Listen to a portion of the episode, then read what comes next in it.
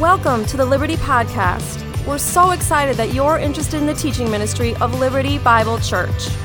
We're a multi site church that exists to share the love of Christ across Northwest Indiana.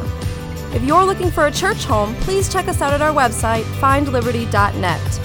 Thanks again for joining us as together we're transformed by the teaching from the Word of God. And some who haven't been with us for a while, rejoice in you bringing them with us. Now take us to your word and help us to listen to what your spirit would say to us this morning.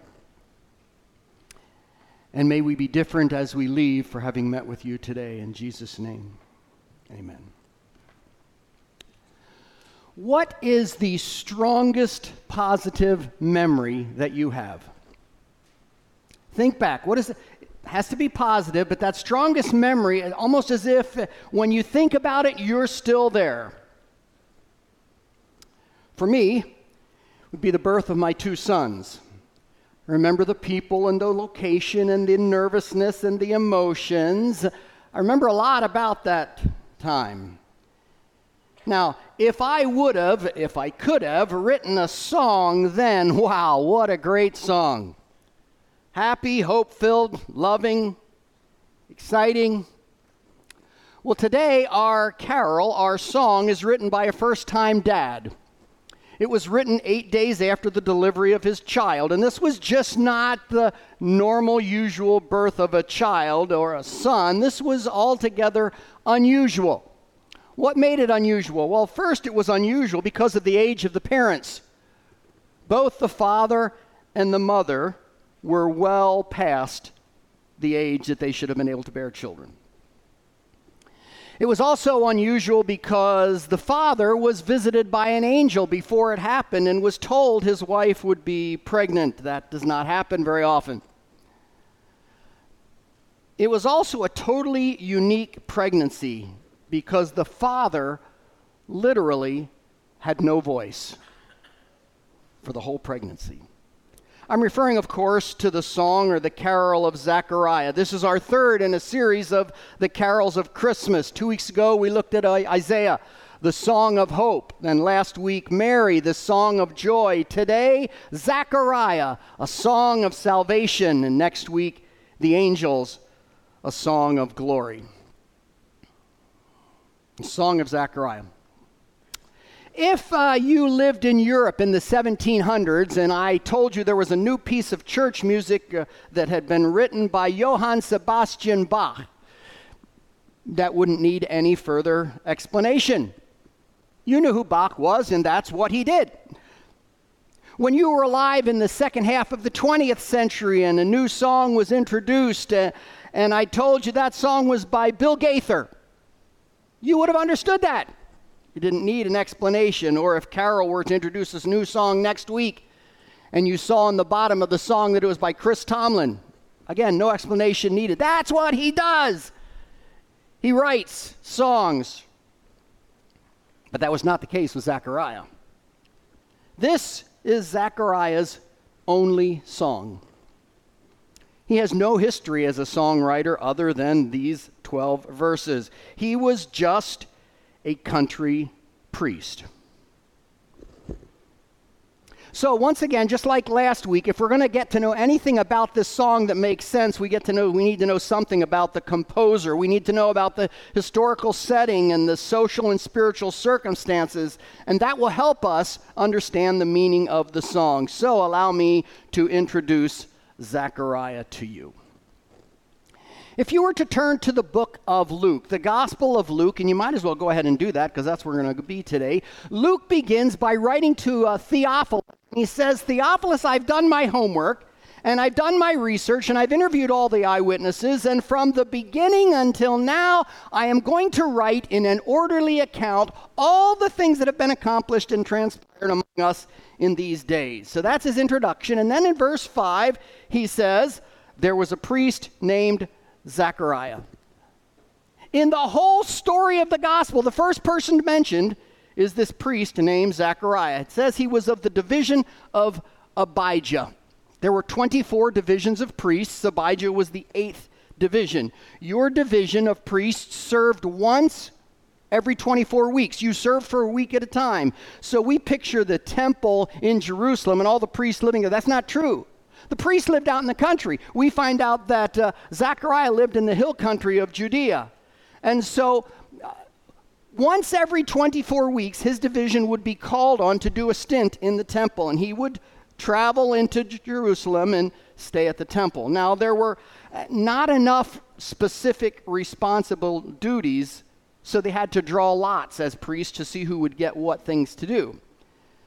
And this particular day, the lot fell to Zechariah, and he was to offer the incense. The uh, incense was offered in the morning and the evening every day, but this was considered such an honor that you were only permitted to offer incense once in your lifetime. And uh, Zechariah was an old man, and this was probably the highlight of his priestly career. So all the priests would go with him to the entrance to the holy place, and then he alone would go into the holy place, and those outside would do their preparations, and he inside would be preparing to offer the incense.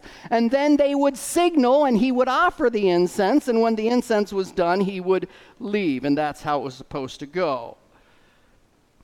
And as he's in there preparing to offer the incense, he turns and looks to the altar of incense, and there, standing beside the altar of incense, was Gabriel, the archangel. And Zechariah, already nervous from what he had to do, was now greatly afraid. That was the normal response by a person who saw an angel. And the angel said, the normal response that an angel says to a person who's just seen an angel, fear not. And then in verse 13, the angel says this Zechariah, your prayer has been answered. He doesn't say your prayers, plural, your prayer, singular, has been answered. What prayer? We're, we're not told. So I thought, well, maybe there's some specific memorized prayer that the priest had to offer as he was doing the incense. No, no prescribed prayer. Well, we know that he and his wife had not been able to have children, and so for for decades, he would have been praying for a child. Maybe he was praying personally in there, but it's awful late now. She was well past childbearing years. Maybe he was praying for deliverance for Jerusalem, praying for deliverance from pe- his, for his people. And that was probably the best option because all priests were told to pray that daily. But it doesn't matter which prayer he was offering because the outcome was the same. According to the angel, both those prayer requests are now going to come true. In verse 17, he says, There will be deliverance because a Messiah is going to come. But even before that, he says to him, Your wife Elizabeth will bear a son. Oh, how many times would Zechariah have wanted to hear that? But he had given up hope. And then the angel lists some specifics. His name will be John.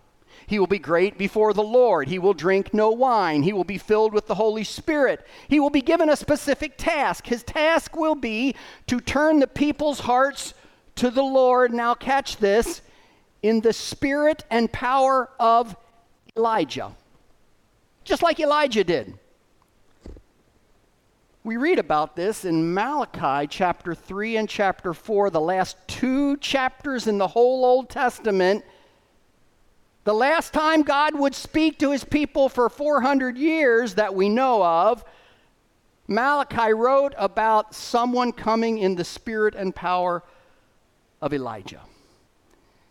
And now, 400 years later, the very first time God addresses anybody, he's referring back to that, saying, Your son will come in the spirit and power of Elijah. I want you to remember that for later because we're going to come back to it. So the angel says, You're going to bear a, your wife will bear a child. And Zechariah's response is, How shall I know this? You ever heard those words before? You have to be pretty sharp, but some of you might remember. Those are the exact same words that Abram used in Genesis 15, verse 8. Abram, an old man without children, wanting to have children, God comes to him in a vision and says, Abram, count the stars. Can you do that?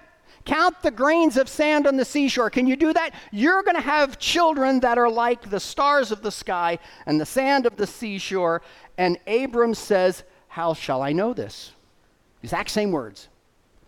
What Abraham was saying is, God, what covenant, what sign will you give me to know this is true? If you read on Genesis 15, this is one of the most uh, extensive covenants. There was a heifer and a goat and a ram and a pigeon and a dove, and they were divided in half. And if you remember, Abraham has to stay away and chase the birds, stay awake and chase the birds away. This is a big covenant. Abram, in similarly difficult circumstances, we're told, believed God, and it was counted to him as righteousness. But when Zechariah says, How shall I know this? He's not saying, I believe. He's saying, I don't believe you. And we know this from the following verses. He says, How shall I know this? Because I am old and my wife is too old to bear children. And I love the angel's response. Allow me to read. The angel Gabriel, the angel said to him, I am Gabriel. I stand in the presence of God and I was sent to speak to you and bring you this good news. And behold, you will be silent, unable to speak until the day that these things take place, because you did not believe my words, which will be fulfilled in their time. It's like Gabriel looked at him and said, Who do you think I am? I stand before God, and you're not believing me. And because you don't believe, you will be unable to speak until all is fulfilled. I would like you to consider for a moment last week's carol, last week's song. Mary, a teenage girl, heard an impossible message from the angel, and she had every reason and every excuse not to believe. And she believed. Zechariah, a lifelong priest who had read and studied the Torah and all the Mishnah, all of the, the documents, he, he knew it. And it says he was righteous. He had every reason to believe and all the training to believe, and he didn't believe. I was talking about this this week with my wife, and she said, might be that we are so, those of us who've lived for a while think we're so ma- mature that we, we run the risk. We think we know how God works. We've lived, so, we cannot imagine God working any way different than this. And so we limit God. Well, maybe that's what Zechariah was doing. Anyway, the angel disappears. Zechariah leaves the holy place. He goes out to where the people have been kept waiting much longer, and they say, What took you so long? And Zechariah can't speak. It's interesting that he stayed there for a whole week. He finished his service as a priest for that week, but all through that week, he could not speak. He had to use a tablet. When that week is up, he returns home to his wife, Elizabeth. Now, he has lots of things to tell Elizabeth. And Elizabeth would have tons of questions, but Zachariah can't talk. And then Elizabeth gets pregnant. And she says, My reproach is removed. What was she saying in that day, in that culture? If you were not able to bear children, it was viewed, wrongly so, but it was viewed as a curse from God. And she said, Now that I'm pregnant, my reproach has been removed. But Zachariah couldn't talk. And friends and family come to visit, especially a niece named Mary. And Mary's also pregnant. And the wife Elizabeth makes this grand pronouncement about Mary's child being her Lord. But Zachariah can't talk. Mary stays for three months. And he comes to realize that the baby inside Mary is going to be the Messiah, and the baby inside his wife is going to be the messenger for the Messiah. There is so much he would want to say, but Zachariah can't talk. And finally, Elizabeth delivers a son. And eight days later, a very important time, the time for the child to be named. And many people came and gathered. This is a, a, big deal, especially if it's your number one child, and we're going to name the child, and that means something. Certainly, everybody was expecting this is going to be Zachariah Jr. And she says, Nope, his name's going to be John. Why, John? They say, You don't even have any relatives named John. Certainly, Elizabeth, you've made a mistake. Let's ask dad. He'll straighten things out. But Zachariah can't talk. And so he writes on a tablet, His name shall be called John. And you're there watching, and it says, Immediately his tongue was loosed and his mouth opened. What a crazy, crazy time. This solemn occasion would have just gone wild. The people, they recognize that they've seen the first miracle of their life and they're excited to see a miracle. But if you see a miracle, you're afraid and you're fearful. And they talked among themselves and they probably gossiped and they wondered. Notice what it says What will this child be? It doesn't say who will this child be. They asked, What will this child be? Or if you were Zachariah, imagine his thoughts. And as he's thinking, like Elizabeth before him, it says he is filled with the Holy Spirit and he speaks this carol and he prophesies. That's Zechariah. Now, I know it's pretty far into the sermon time, but we're now going to read the passage for today. So, as you're able, please stand and let's hear this carol of Zechariah, beginning with verse 67. Blessed be the Lord, the God of Israel for he has visited and redeemed his people, and has raised up a horn of salvation for us in the house of his servant David, as he spoke by the mouth of his holy prophets from of old, that we should be saved from our enemies and from the hand of all who hate us, to show mercy promised to our fathers, and to remember his holy covenant, the oath that he swore to our father Abraham, to grant us that we, being delivered from the hands of our enemies, might serve him without fear in holiness and righteousness before him all our days. And you, child, will be called the prophet of the Most High. For you will go before the Lord to prepare his ways, to give knowledge of salvation to his people in the forgiveness of their sins, because of the tender mercy of our God, whereby the sunrise shall visit us from on high, to give light to those who sit in darkness and in the shadow of death and to guide our feet into the way of peace. Please be seated. Two preliminary observations before we really break down these verses. First observation in some ways, this carol, this song, is not what we'd expect. We'd expect Zechariah to say, I've got my voice back. I've been mute for almost a whole year. Praise God, my voice is back. But he doesn't say that. Or we'd expect him to say, I've got a son, and that son is great before the Lord. Come and rejoice with me. But he doesn't do that. In fact, he doesn't even mention his son for eight verses. He mentions someone else's son. And when he gets to his son, it's only briefly. He says, Praise God, my son is a number two kind of a guy. He's a messenger for another. He's to point to another. He's, uh, he's preparation for the Messiah. That's not the carol I would have expected. But in other ways, this carol is exactly what we would expect from a priest. There's lots of theology in this carol. Listen to these rich words. These words are loaded with meaning, and they're all found in this carol redeemed, horn of salvation, saved, mercy, covenant, delivered, holiness, righteousness, forgiveness, light in the darkness, the way of peace. This is the beginning of a systematic theology text. Grudem would be proud. This is no light, shallow Christmas carol. This is deep with meaning, just like we'd expect from a priest. But it also, in these 12 verses, there are at least 14 Old Testament references or allusions. 14 in 12 verses. Now, I'm not going to go into detail today about either the theology or the Old Testament references, but I want us to know that this is a loaded, loaded carol. We're going to look at this carol under two simple headings, plus one interruption in the middle. The first heading the promise of salvation.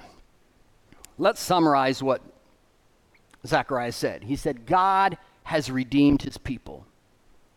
God has raised up a horn of salvation, and God did this so that we might be saved, so that we are being delivered, so that we can be forgiveness, so that we can have forgiveness of sins.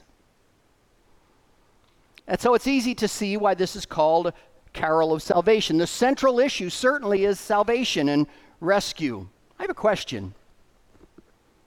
What is salvation? I would argue that for salvation to exist, there must be two necessary parts. For salvation to exist, there must be one party with great need, in danger, and unable to rescue themselves. If I was on the Titanic and the Titanic went down and I didn't have a life preserver and I couldn't swim, I would be the party in great need. I'm in the water and I can't swim and I'm going to drown. For salvation to exist, the second party must appear. A second party is, has the solution to the need, and then they have to apply that solution to the situation. So if you happen to be passing by in a lifeboat and you could throw me a life preserver, you would be giving me salvation. I have a need, I'm in danger, I'm unable to rescue myself. Party number two can provide the solution and rescue. If you omit either of those two parts, salvation doesn't take place. If the Titanic never sinks, I don't need to be saved. Or if the Titanic sinks and I'm in the water and you're not there to save me, I will drown and there's no salvation. So, what about this song of Zechariah? Are both parts of this salvation there? Well, Zechariah firstly, certainly understood the first part. He understood the great need. All he had to do was look around, he lived it. There was political oppression. Rome was the fourth different oppressing nation that the Jews had had in the last 400 years. No one alive in the Jewish land at that time would have remembered anything different. They were always oppressed. There was physical hardship, this thing they called the promised land, which certainly didn't seem like it was a land flowing with milk and honey to them. For them, it was day to day survival, and that was just tough. They lived in economic poverty. They had little income, and the income that they had was taken by a heavy tax burden. But more than any of these, their biggest need was their spiritual lostness because as you study Jewish history, it tells us that from the time of 400 BC to the time Christ, there was a huge moral vacuum in Jerusalem. And the Jewish religious leaders, rather than being the solution, were the cause. And they were leading people to wickedness. And so Zechariah lived with these priests that were leading the people to wickedness, and he knew there would be no rescue from them. So he certainly saw the great need. But Zechariah also knew God's promises. He knew of God's provision, but God hadn't been heard from for 400 years, and patience was gone. But now, under the inspiration of the Holy Spirit and following the birth of his son, he prophesied. And he prophesied things in the past tense as if it's already accomplished. He said, verse 68, We have been redeemed. We have been bought back from slavery, bought out of slavery. We've been redeemed so that we could be saved from our enemies. Verse 71 we can be saved from those who hate us. We have been redeemed so that we be delivered from their hand, verse 74, and we no longer need to fear. So as we read Zechariah's song, we see that both parts of salvation are present someone with a great need and someone able to meet that need. Are both parts of salvation still present today? Do we have a need? Silly question. Yes, we have a need. We are lost. We are controlled by forces outside of our power, politically, personally, and economically, yes, but even more spiritually. Spiritually, we're in a world that is blind and in darkness, and we have pain and hardship. What I just said about the condition of our world is true, but that truth is often hidden. The world would tell us that you don't need saving. You have no need so big that you can't fix it. Just dig deeper. Try harder. Find hope in the future. You really don't need rescuing. Things will get better. And you know what? That's an enticing message. But don't believe it. You've heard the illustration. Pull yourself up by your bootstraps. Just try to picture that for a second. Does that work? If you pull one foot out, the other one goes deeper. It's ludicrous. Our need for salvation as a country, as a group, as individuals has never been greater. And Zechariah's song could have been written for us because it also gives us the solution for our great need. It says, God has visited us, God took on human form. Now, we all know that because that's Jesus. And it says, God has redeemed us. He's paid the price to buy us back. He did that through the death of his son, who lived a perfect life so that he didn't deserve to die, and he died for you and for me. And God, in His mercy, offers to save us and deliver us and forgive us and live a life without fear. And you say, Kevin, hold on. I thought this was a Christmas carol. That sounds more like Good Friday and Easter. And guess what? You're right. Because the truth is, they're the same song. The baby in the manger is the Savior on the cross.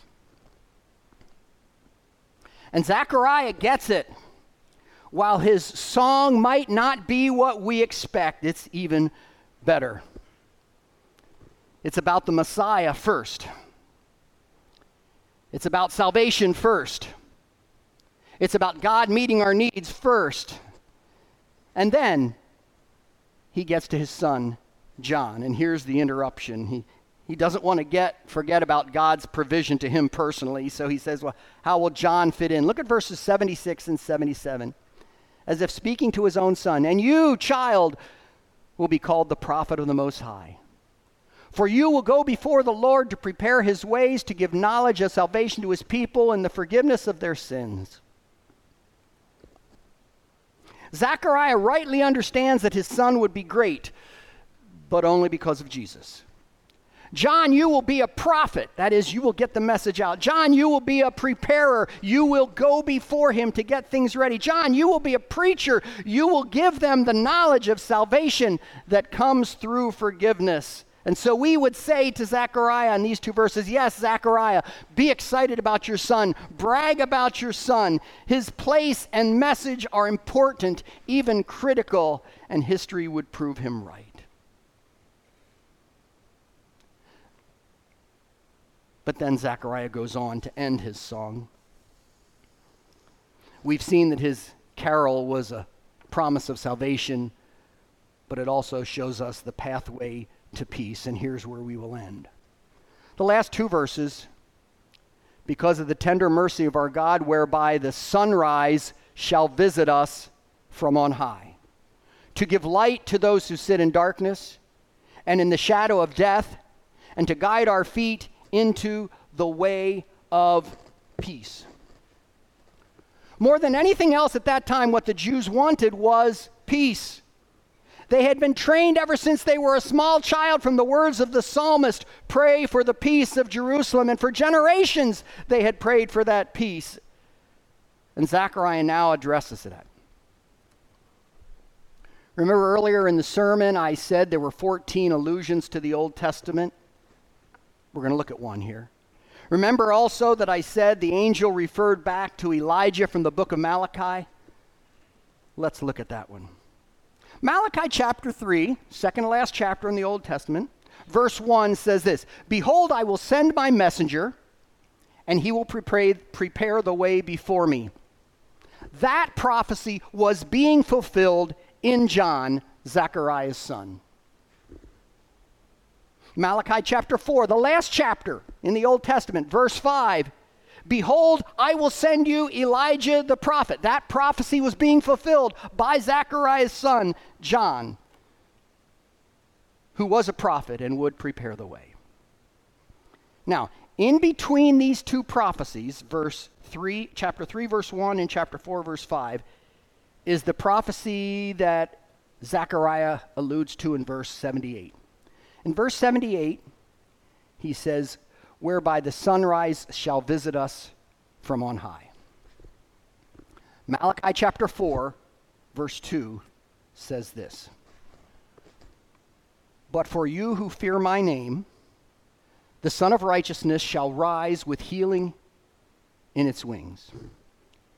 You shall go out leaping like calves from the stall.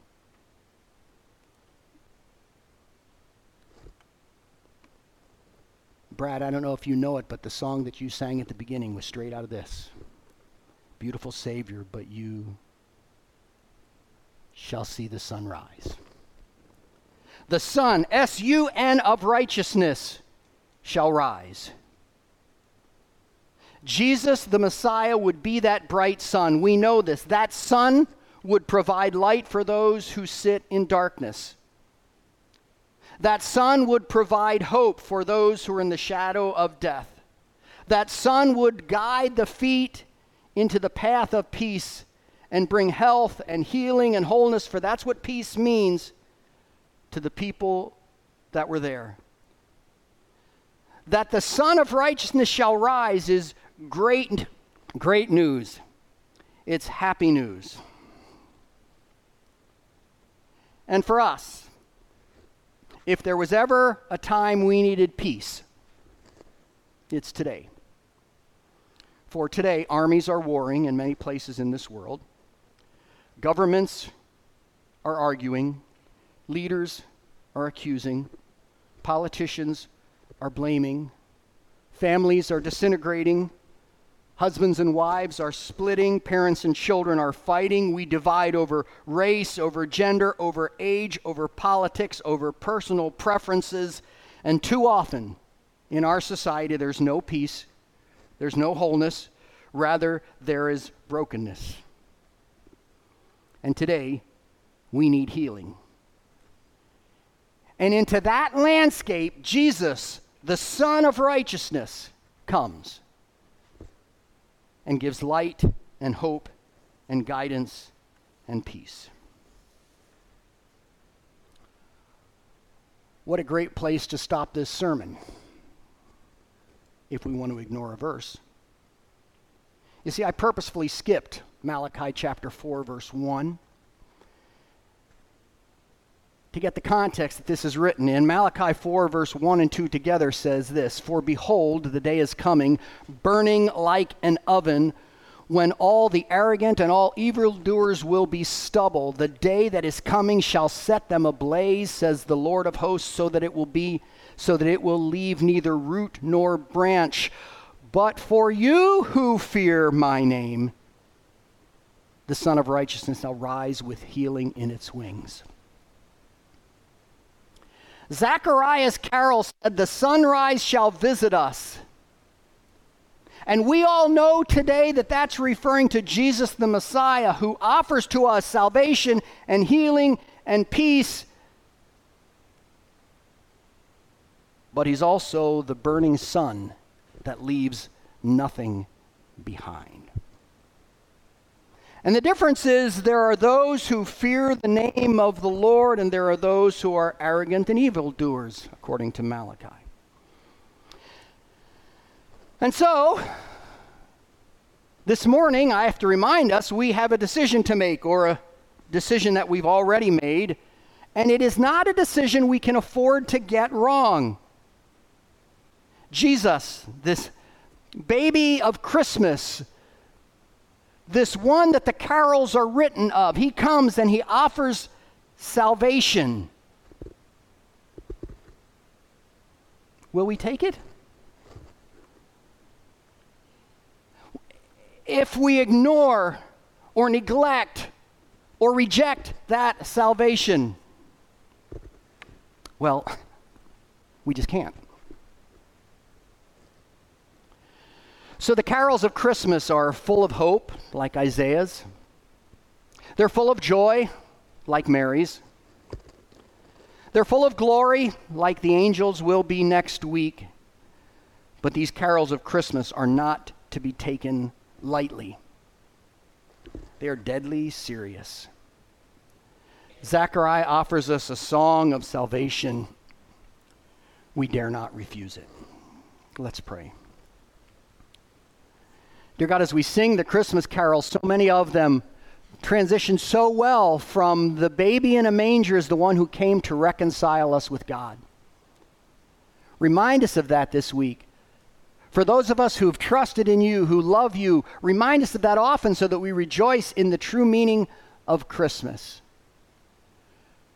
But for those of us who need to be reminded that the sun that brings life also burns, help us to think wisely and to make the right decision today so that you can be our peace. Amen.